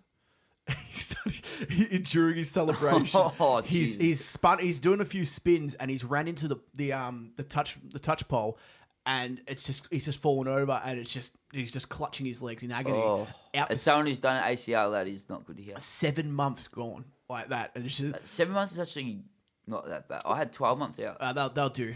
They'll give him Yeah. all the uh, the extra treatments to uh, Yeah, so- get him through. I, I would say, but yeah, what do you got for me, mate? Um, I'm go- you know, we talk about the Premier League football. We love it, and the you know these big, big fancy clubs, but obviously not all clubs in England and and, and surrounding countries have that kind of wealth. And um, is this is a perfect example for a non-league team called Bulldog Town FC. Yeah, Um, their Twitter account Twitter account went uh, quite quiet during the game. And um, they actually apologised, and there was a good reason why it went quiet, Nick. yeah, yeah. Give it to. Um, and it goes like this. So, for the lack of updates during the last 10 minutes yesterday, our Twitter correspondent had to go on as a sub. Could you imagine him just going, "Wh- "What? oh, oh, I'm on. Someone take the laptop. not bad, not bad. Uh, I got a couple ones from just the uh, this week in action, just um, not Facebook ones, but just stuff that I heard that I thought was just interesting, a little bit funny as well. The um, Charlie Austin had to had that penalty in the ninety third minute. Or I didn't think it was a like great penalty. Well, interesting you say that, Mickey. Funnily enough, uh, Joe Hart apparently prides himself on you know trying to psych out players, which is funny because he never. sp- I don't think he's Yeah, ever saved a penalty in his life. But uh, apparently, He can Charlie barely save the ones in play. well, apparently Charlie, um, sorry, Noble came up to Charlie Austin and was saying, but he was just telling him, he's like trying to psych him out, saying, Hart knows where you're going, Hart knows where you're going. And Austin said after the game, he's like, he told me that, so I just went the opposite way. And he scored, and Ha- Hart actually went the way he was going to go. So that, Oh, really? Yeah. So, so basically, what Noble did was he was going to go to the keeper's right, and then he just went. And Noble said he knows where you're going. He's like, oh shit, he must know where I'm going. So he just went the opposite way. he just so he scored. And if he went and like, What? and if he did the exact same penalty on the opposite side, Hart would have saved that. yeah, 'Cause well, it was, it was a I pretty know where average. the part. Yeah, I know where it went because he. Yeah, it was exactly where he died. Very, very average. Yeah. so, oh, and um, one other thing. so thanks, Mark Noble, for costing Yeah, yeah, ex- side a point. well, and another thing was at Huddersfield. I, I forgot to mention this earlier, but a, a training tactic that they've been doing is that they actually train through during the week at the time that they're going to start the game on the weekend. So if they so this week if they started at 1.30, they do all their training sessions at 1.30 to try and adapt to that time of the day because as you know, a lot of teams especially in earlier games can be a bit slow to start because they're not used to that. It's not even really, um, or you know, something that I've thought about when you told me this because you did tell me this off air before. Yeah. that I found pretty interesting. It's even so much um, the warm up before training, like Yeah, the, the preparation is probably you know you change it to suit when you're on the field, kind of thing. Um, I know I did when I play, you know, football, or that kind of thing, and you know when you're playing at a different time, you have a different, you know, wake up time, preparation when you eat food, you know, kind of set up all your stuff ready for the day. So It's very it's, interesting that you say that. It's very psychological. I feel like players would get a little bit of an edge on that and be like, Yeah. you know, I know what I'm going to be doing and I'm going to be fit for that game. What yeah, but um, anyway, I got my last one. Um, I come across a poll that Oh, no. Um, it was asked over the internet, and um, it was pretty much what how much would they be worth now? Ooh. Um, on this day in 1992, this was uh, I'm not 100 percent sure which the date was. Yep. It was a, maybe a couple of months ago. I'm not sure the date that Alan Shearer signed for um, Blackburn Rovers, but it was a British record at the time, and it was for 3.6 million pounds. Um, and it was pretty much asking the question, how much would he be worth in today's rate? Yeah. A man, let's just not forget, he scored 200 Premier League goals, and Rooney only just, as a mid 30s player, has only just reached that himself. And Yeah. he only the second person to as well. Um, Kern Boyle, Kearney, yeah, Blake Kearney, come on.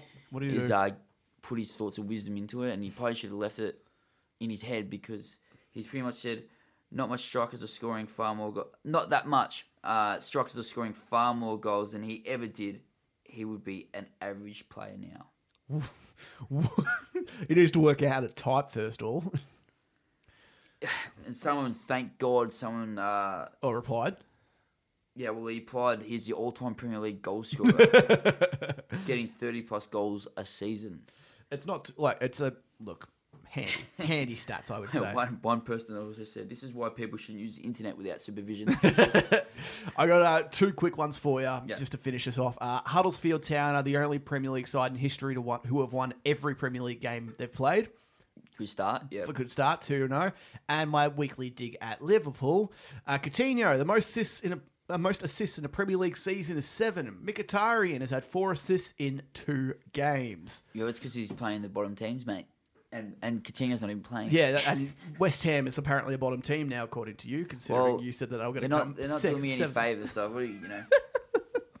I'm, I'm I'm scared. I'm scared to commit any kind of faith in, in Southampton at the moment. Okay, so we'll move on to transfers. Um, big one that's come out is Draxler. Uh, this is a huge one because of the The price. Yeah, the minor price. Like I've heard, what thirty five millish. Yeah, 32 million, which in today in today's thing is just absolutely absurd. Isn't that- the other way? Do you reckon that's like offensive to Draxler? Do you think he looks at that and goes like, "I'm worth so much more than that," considering what like other players are, like, are going for? Or do you think that he's just like PSG just want him out so bad? Yeah, well, they well, like- they have to get him out. His wages would be quite large, I'd imagine. You know, they signed him on a big deal from Wolfsburg.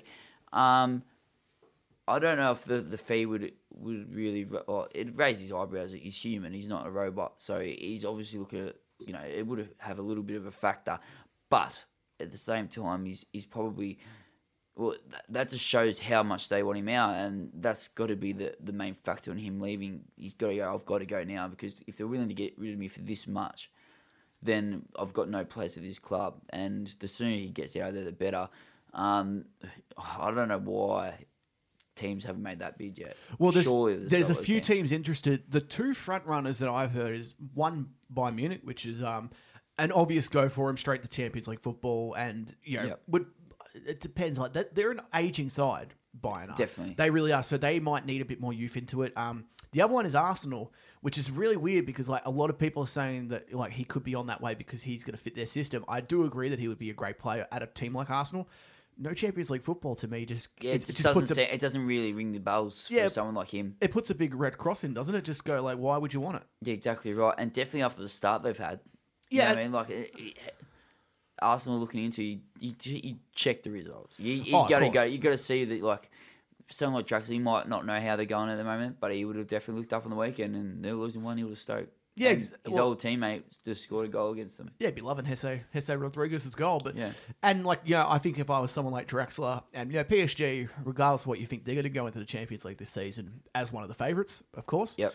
And um, Definitely if they get Mbappe, well, yeah, and that's what we'll talk about in a second. But if you were someone like Draxler, why would you want to go to a team that isn't going to be one of the favourites as well? playing. Like Bayern Munich are going to be one of the favourites. A lot of people predict him to win. A lot of people predict him to win every year because they just have such a strong squad. don't forget too, he's, he's coming into a World Cup year. He wants to play for Germany. Germany's probably the best place for him to, to get into that German team. Yeah. But he's got to be playing. I think a Borussia Dortmund would suit him a bit more, where he's got more of a chance of playing. But even then, they've got a really good side. He would he would fit really well into that. I reckon he'd Yeah. play real real Yeah. nice football. Some of those- Aubameyang and you know him and Reus. You know, imagine that as a three.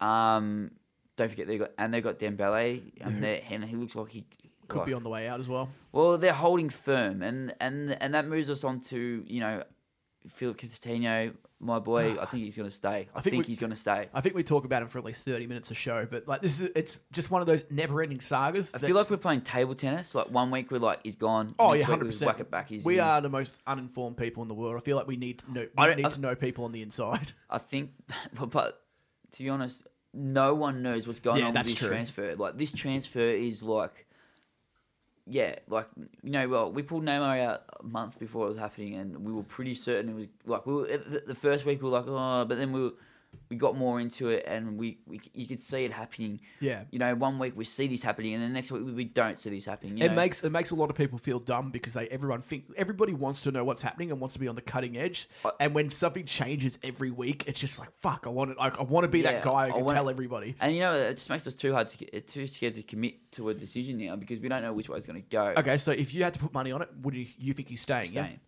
that's fair. I think that. Uh, You know what the thing is that sold me off last week that I thought he was going that he was getting taken off. There was a photo of him on the merchandise store that was getting taken off. Right, Yeah. I thought he's gone. The last time I saw that, I said Neymar's leaving Barcelona, and within a week he was gone. It's been a week, and then more and more likely that he just seems to not going. He's just starting, and he's also there's been reports that he, he's saying that his agent was you know forcing a lot of the comments that he's saying that they want to do you want to play and you know handing in a transfer request, which is just a big load of crap. He's just him backtracking, and he's and he's he's realizing that this deal might not be happening. And if this doesn't if this doesn't happen right, this is such a refreshing change of pace for English clubs that are not letting Barcelona just take their players at will. And it, for definitely for us as a Liverpool supporter, make me very happy.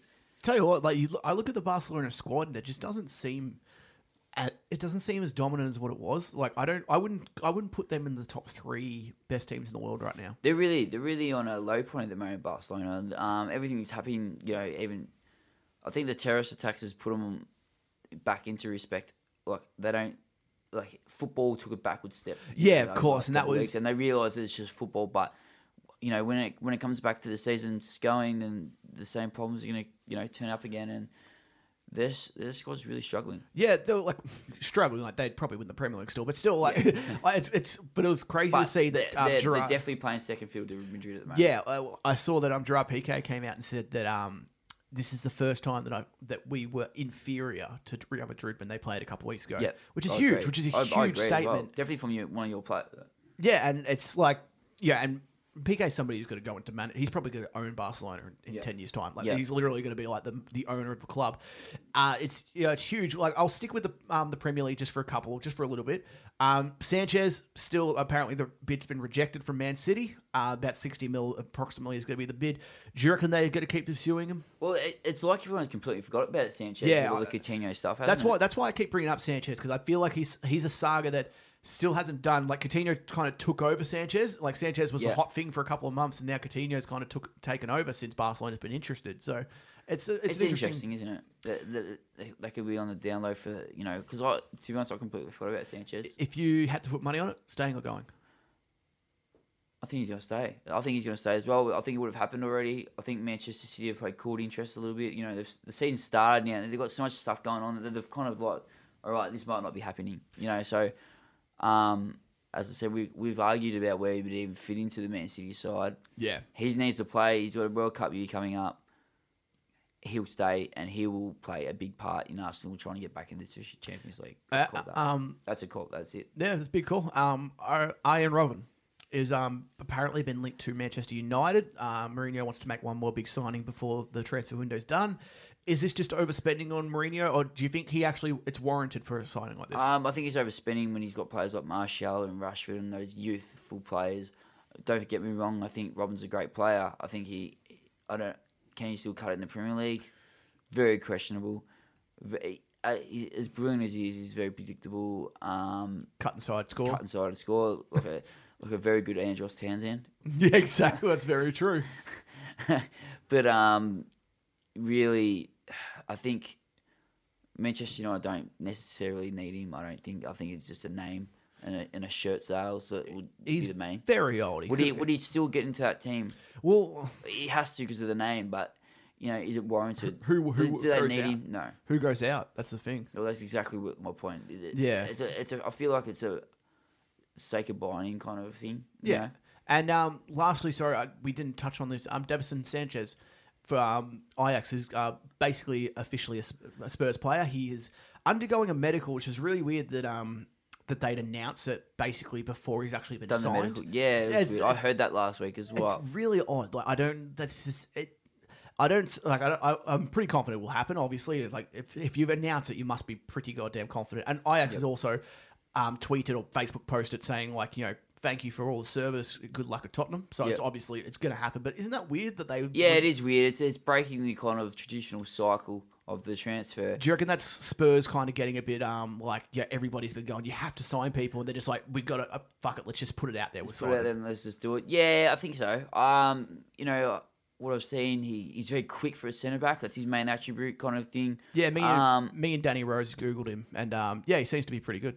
Who? Me and Danny Rose needs to Google. Oh all yeah, players. yeah, yeah. I got that. Just, I just remembered. I'm like, uh, took you a oh, little bit. Well, yeah, yes, yeah, I remember now. Um, yeah, he looks very good. Very quick. Finds himself out of position a little bit. That's why, it, like, I heard. He, he does look good. He looks quick. He, but is he using that pace to get back into position because he's out, or is he? Is he just generally quick? Well, who knows? Yeah, and like You- and this could find that out. this could um yeah this also if we play three at the back we now have an actual three centre backs who could play it. We don't have to put Dier back there. Who Dier's credible, but he's not fantastic. Wimmer apparently Wimmer might be on his way to West Brom. Um, which would be a lovely signing for them. I think Wimmer's, while he's not an amazing player, I think he'd be perfect for a side like that. Um, We love defending and Yeah, exactly. And like, yeah, they just they put fucking nine behind the ball anyway, so it doesn't matter. Um, yeah, it's like another it's another good signing. There's hasn't been a hell of a lot of actual signings going through. Sigurdsson's obviously gone through, which Yep. we I think we're yeah I think it's a pretty good signing in all in all honesty. yeah, I think it's good. And um, yeah, for something that I actually realised about Sigurdsson, and you know we've been going on about this a bit. How like how did Spurs let him go? Apparently, he um the club kind of sold him off underneath Pochettino. Pochettino didn't really know about it, and it kind of happened one day. And it, no, Poch was like, oh, well, he was a good player. Like I kind of wanted him. Oh really? Yeah, like it was just kind of like because Poch was pretty new at the time, and it just kind of happened. And Poch was like, oh, well, actually, kind of was pretty keen on him. Oh really? Yeah, so, he could like- have turned into a great player for Spurs. yeah, well, who knows? Like, who knows if he got he would have got the opportunity? So like, you know, these It would have, it would have been uh, ruining that chance a lot more as you saw him unfold at Swansea to be a key player as well. Yeah, exa- exactly. Yeah, he'd be um like I was very surprised we didn't actually put a bid in to get him back, but obviously we don't have them. We have the money, but we don't want to spend it. Not on him anyway. I don't think he fits into your team. really, Yeah. like the way he, wa- he'd want to be. but moving um elsewhere, we've got Mbappe. Yeah, well, we've got a mega deal that is is is you know the rumor is going around at the moment. That Yes. him and Fabinho are going to be a joint thing, which would be just huge on so many levels. Uh, Lucas Moura would go the other way, and it'd be in the range of two hundred million euros. Uh, that's the numbers I'm reading at the moment. Um, How is that possible? How can it, how can you go from getting someone like Neymar and then spending another one because they're owned by a country.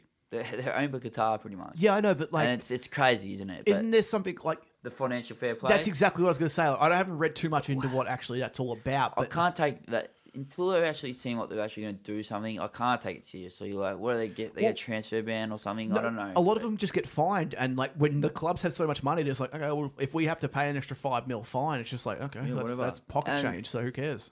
so much under the table stuff that we probably have no idea about. Of is, course, yeah. You know, playing playing its part, and it's just there's no point having it. There's no point having it when teams spend four hundred million pounds Yeah, on on three players that, that could actually it genuinely could happen. yeah. It's it's madness really, and, and it doesn't look like it's going to stop anytime soon. Do you think it'll go through? I, I'm very. The thing that throws me off about this one is the Lucas Moura going the other way, and uh, the my experience is how many players have been in a player-player transfer that you know of? None. Yeah, it's it. There are some When? I know. I, no, I'd, I'd have to. I'd have to look them up, but I know there have been some. But it is a very rare thing, especially in 2017. It is incredibly rare to see something like that. I, uh, Like they talk about it all the time, you know, play going the other way, but you know, I, I've never, I haven't seen it in in a long, long, long time.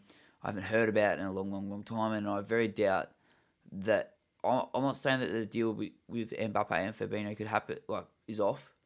Yeah. But I'm just saying I'm finding it very unlikely that Lucas Moura will go the other way as part of that deal. Yeah, um, look, it's I, I can't see it happening in all honesty. But that being said, I didn't I couldn't see the Neymar deal happening. So like, what what do I know? It's Yeah. like it's one of those things that you know it's It it's going to be is, kind of tough. thing. And um, something that actually I want to bring up just before we get off transfers is Mar- um, Ramirez, who has been you know wants to leave, has come out and said a couple of times that he wants to leave. Roma don't want to pay the price that they he wants. Like the club want fifty million for him. Fortunately, it's not worth that. They only want to pay about twenty five to thirty, and it's something like, and, uh, like it brings up a question because Mahrez is not only is he um he said he wants to leave, but he's still playing and he's still like really putting in for the club. He, he- actually set up that first goal. He, really nice cut and turn, kind of like the old Mahrez, you know, the player of the year Mahrez that I saw. Um, it's yeah, it's interesting like that. He's he's gone off the kind of the norm, which is, which is the fake an injury. Well, that's exactly it. I was going to say, like when you see players like you know Sanchez, Coutinho, I'm sure they do have maybe tiny niggles, but I'm You're sure. kidding, aren't you? No, okay, I'm, I was just trying to be nice because Yeah. it's Coutinho. But like you know, like you see those kind of players, and then do you think it almost like the, you know, it should be um, it should be kind of praised, but it seems like all it's doing is dropping his price because it Yeah. just like it seems like they're just like, well, he wants to go, he's playing, and it's just like, well, we'll give you thirty if you want, like you know, Yeah. and the club's coming out and saying he's worth more, and they're like, well, we don't want we don't want him that much, like. you Yeah, know, you can have him if you really want. yeah, exactly. And it's just it feels like you know, unless this gets it's unless it's like a last day deal. It's really been so far the transfers of the non non transfers, really, isn't it? It's like it's where all the clubs are pushing to buy and all the players want to leave, but you know the parent clubs are really just saying no, and it's really none of them are happening. You know, no, I can't remember another year where so many clubs have, have prevailed in keeping their players.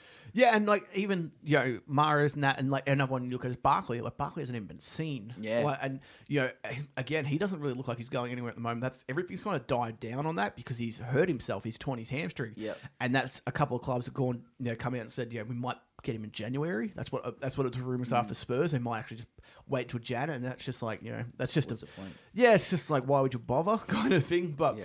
Anyway, we'll we'll move on from that. Let's um, what I want to do, I want us to put in our predictions for week three. Yep. What um I will say is that currently on our week to week predictions, I am two 0 up on the I I done you five three this week, and I did you I think it was like six four last week.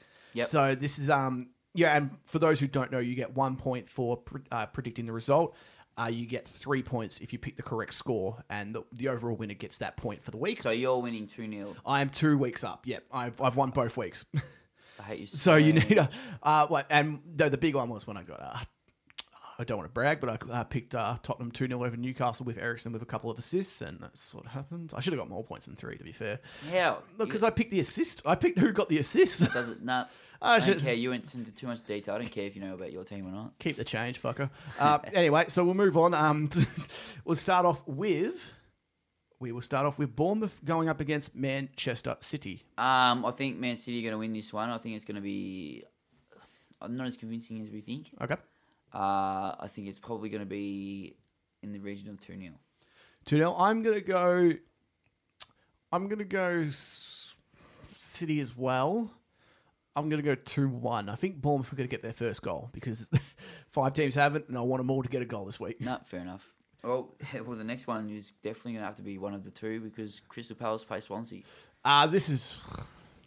Uh, is- this is actually in, in the context of things. This could be a uh, This is the- huge game. Yeah, this six could- pointer. in the grand scheme, yeah, this could uh, this could bite a team in the in the rear coming in the future. But you know, Palace's defense is so rocky. Um, you know, Swansea, I just kind of yeah, I just don't know about Swansea. I just you know, four 0 they nil nil they they haven't scored either.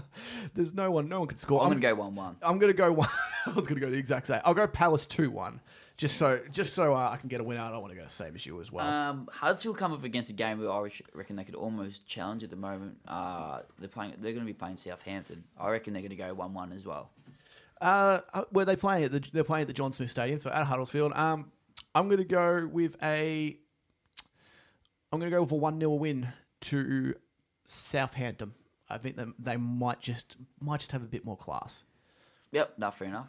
Uh, moving on to look, this is actually quite a big game. Uh, Newcastle going up against West Ham. Yeah, I- it raised my eyebrows a little bit. To be honest, I thought this is going to be a big game. You're right. Um, Both teams on zero points. yeah, they're both on zero. Um, I think the Hammers are going to get up. I think I can't see Newcastle, you know, really challenging at the moment with the score they've got. So I'm going to say two 0 to West Ham. Chicachato with a couple of. Chicachato. Yeah, I just made that up. Chicachato. I can't say Chikorito. I was saying Chikorito for a while, wasn't I? It is, yeah. Uh, it is at St James Park, so that does give Newcastle a little bit of advantage. They do play well there. Um, I don't know if Jonjo Shelvey got more than one week. I can't remember to be fair, but I'm gonna go with a a two one victory to Newcastle. Ooh. Yeah, um, maybe I'm just anti West Ham, but I, I don't know. I just I feel like just don't think they're going to lose this one. Same St James. I just think that that might be the, the difference between the two teams. Yep, beautiful. Um, the next game is Watford versus Brighton, which I think the informed Watford are just going to be too good. I think they're going to win 2 0. Yeah, um, I'm gonna stick to uh, a similar margin. I'm gonna go. I'm gonna go three 0 I just don't. Uh, three one stuff it. Let's give Brighton a goal. You can't just give a give them a goal. no, they got a goal. they get Have one. they of- scored one this year? No, they haven't. They haven't. That's why I wanted to get a goal. Well, you're sticking to your, to your word. You want the Everybody, team to score. everyone's getting a goal. I think this is going to be um, an interesting game, actually. Uh, Manchester United versus Leicester at Old Trafford. Do you think that this is a bigger test than West Ham? Yes. Ooh, okay. Um, Now I do, definitely. yeah, I'll go. I didn't play United at the start of the season, but now I do. Man United will win. They're playing very well under Shakespeare. Um, I'm going to go with a three-one victory to Man United. I want to go 3 2. I think Okay. that the counter attacking from Leicester is going to actually ca- catch Manchester out a little bit more this game. I think I still think their firepower is just too good. Um, I wouldn't be surprised if this, this game was a draw, but Yeah, definitely. Um, well, moving on to one of the bigger games of the round, definitely. Um, Chelsea versus Everton. this is Everton's. Oh, actually, I was going to say this is Everton's first real test, but that's that's a complete lie since they just played City. I, Yeah. can't believe I just went to say that. Oh. Um, it's gonna be it's gonna be a tough game. Um, it's gonna be a very good game, and I think that Everton are actually gonna get the win, one 0 I, I just want to ch- um, chuck out. You know, I think we said this before the season once of when the fixture actually came out. Everton, you know, they started off with Stoke. They go to Man. They went to Man City. Now they have Chelsea. After that, they got Spurs, and after that, they got Man United. That is a huge first five games, start, like yeah. four in a row against four, you know, arguably four title contenders. Uh, what was your score? Sorry. Uh, I'm gonna throw one 0 Everton. big score. Um, I'm gonna go. I'm gonna go two 0 Chelsea. Just think that they might have the wood over them. Do you think who's gonna score for Chelsea?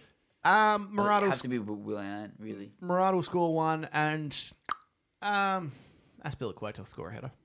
There you go.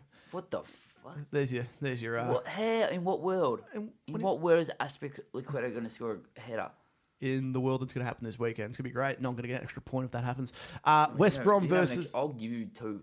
West Brom versus Stoke. Um, I think it's gonna be a nil or draw. I think Oh, they're too boring. both teams are pretty shit, aren't they? Jesé Um, might score, but One one. Um, I just think this is gonna be the token one one draw. I think that, no Robson-Kanu. yeah, I yeah, I'm gonna stick with one one. I just think that I think Stoke will score first, and because if West Brom score first, it's always very hard to score against them again because they just like they just put everyone behind the ball. It's not really um, it's, it's not gonna be an entertaining game. Let's be honest. No. Um, but uh, yeah, that's One that I think is going to be an entertaining game, but is Liverpool versus Arsenal at Anfield. Big call, Liverpool 3 2. Oh, you, you silly boy. Um, What, you think that no, um, this there's is going to be goals in this one this is the battle of who's got the shitter defense and the Um, better attack? I will. At the moment, what I'm looking more at is the midfield. I think the midfield's going to be the decider because both your defenses are shit. Well, not shit, but like a bit below par from what I think you guys should be. Um, I think Liverpool will win. I think they have a little bit better in the middle, and the home ground will get them over. I'm going to say just a two-one victory at Liverpool. Okay. I think that I don't. I'd be very surprised if Arsenal didn't score with just with the attacking talent that they got around it. Yeah, that's why I said 3 2. Yeah, but um, yeah, I think that Liverpool will. Mane scores one, and Coutinho Uh, if he plays. now Coutinho won't play, and Salah will score a free kick. A fre- what are you doing? Who takes your free I- kicks? Not Salah. Tino does. Yeah, but he's not playing. Uh, and last on, last on we have who was it? Milner. Did you say Milner? Yeah, maybe. I think. He doesn't even. Play, he's not even playing. Oh, Jesus. So who Christ. would take your free kicks? Uh, That's why I said Salah. I couldn't even tell you who else would take it. Firmino. Hmm. nah. Henderson. Give him playing chance. Tell you what, I'd, I'd be going Salah over him. Um, okay, last game. I'd This, rather myself over him. the bo- the bogey game. Um, being at Wembley, Spurs versus Burnley. Uh, I'm going to give you the ball here. What do we reckon? I reckon it's gonna be. whoa. You know what? I, wanna, I think Here we go. Here, I'm a here, big believer in your Wembley curse. here we go. One 0 Burnley. There's a reason why you're 2 0 down so far in the predictions. Uh, I'm going to go with an easy one. This is going to be a 3 0 victory for Spurs. Um, Is I that Harry Kane gonna score? no, no. Um, Oh, It's the August. I forgot. S- Sissoko, Sissoko, Janssen, Loris? Janssen. I was going to say Loris actually, and um, uh, Kyle Walker's going to come back score the third. What about Potts? He's gonna come on the ground and score one. yeah. How about another beach ball? Have you seen Poch- the- Poch's- like Sunderland that time? Poch is unreal. He's he's actually got real skills on like in training. He's unbel- unbelievable. But yeah, I'm gonna go three 0 win. Do you ever see a video of um, when Mark Hughes is at training as a Man City coach one time? He No. hit that absolute cracker from like 35 yards. Some of them is just like you can't lose it. Like Yeah. some some coaches just have that ability. Yep. Uh, yeah. So I'm gonna go three 0 You go one 0 Burnley. Yep. Let's go. I think Uh, mo- most of them we've actually were pretty different. Um, then the next and final segment really is the, is the stuff that we learn on uh, mainly during the week, but some of them have become more obvious as the week have gone by. I'm going to start with you, Nick, and the, the three points that you think you that you've learned. Uh, okay, my three takeaways for the weekend were first of all, Newcastle. I know it's early days, but I can't see it up any other way. They're going to be fighting out for relegation. I Yep. really do Okay, think that okay. they are. Unless they unless they actually put some more money into this squad, unless they invest into this squad, there is no way that this team can challenge any anyone. Like Huddersfield and this is nothing against Huddersfield. They played fantastically and they deserve to win. But to show the absolute insipid uh, effort that they put in after they scored, they still had ten minutes. To, they Yeah. like they, they sorry they had not ten minutes. They had played forty minutes to score afterwards to And they equalize, like and they just didn't even even towards the end. It just there was nothing there. There was no real. There was no genuine chance for me. Uh, th- there's really worrying times. It is early. Um, But it, the you, you can see it happening from a mile away. this, I agree with This you. is why And I, I love Newcastle. This is why I put Newcastle over West Ham because I feel they have to win. Like I have to get a result. Like they really do. They need I to think get off the West mark. Ham have to win as well. well, that's exact. It's such a it's a do or die game Yeah. for a lot of reasons. Um, my second, like it rolls into your second. Point yeah, you're which gonna is make, um, isn't it? I honestly think that the way this is going, early days, of course, uh, Bilić could be gone by Christmas. And you were saying this before that they um Sam Allardyce could be Big Sam. Wouldn't that be something? Going back. I wish you picked that too. That would have been good because you didn't pick. You picked. Uh, I think you picked Watford and Swansea or something like that. Or Crystal yeah, Palace. well, Crystal I couldn't Palace. see him going to Watford. He just don't see me. Nah, Marco Marco Silva won't get. Like, yeah, um, Marco Silva's doing very well. Yeah, he won't get done. But uh, yeah, uh, Bilić could be gone before Christmas. The way everything's going right now, fans are turning. West Ham fan TV. Well, it's not as, nowhere near as good as Arsenal, Arsenal fan TV, TV. yeah. but um, yeah, they're very much on the boat of you know he doesn't know what he's doing. Everything's messy. They don't know what's going on. There's no real structure to this team. And I just don't. I don't know. I and thirdly, so I'll finish it off. Um, yeah, there's what there's about ten, about nine days or something like that left in the transfer window. There's still a lot of transfers to be done. Um, this isn't just in the Premier League. Everything else, players like Draxler, the Coutinho, Sanchez saga, Barkley. Uh, there are the uh, PSG going to be unloading all these players, and Mbappe could be going.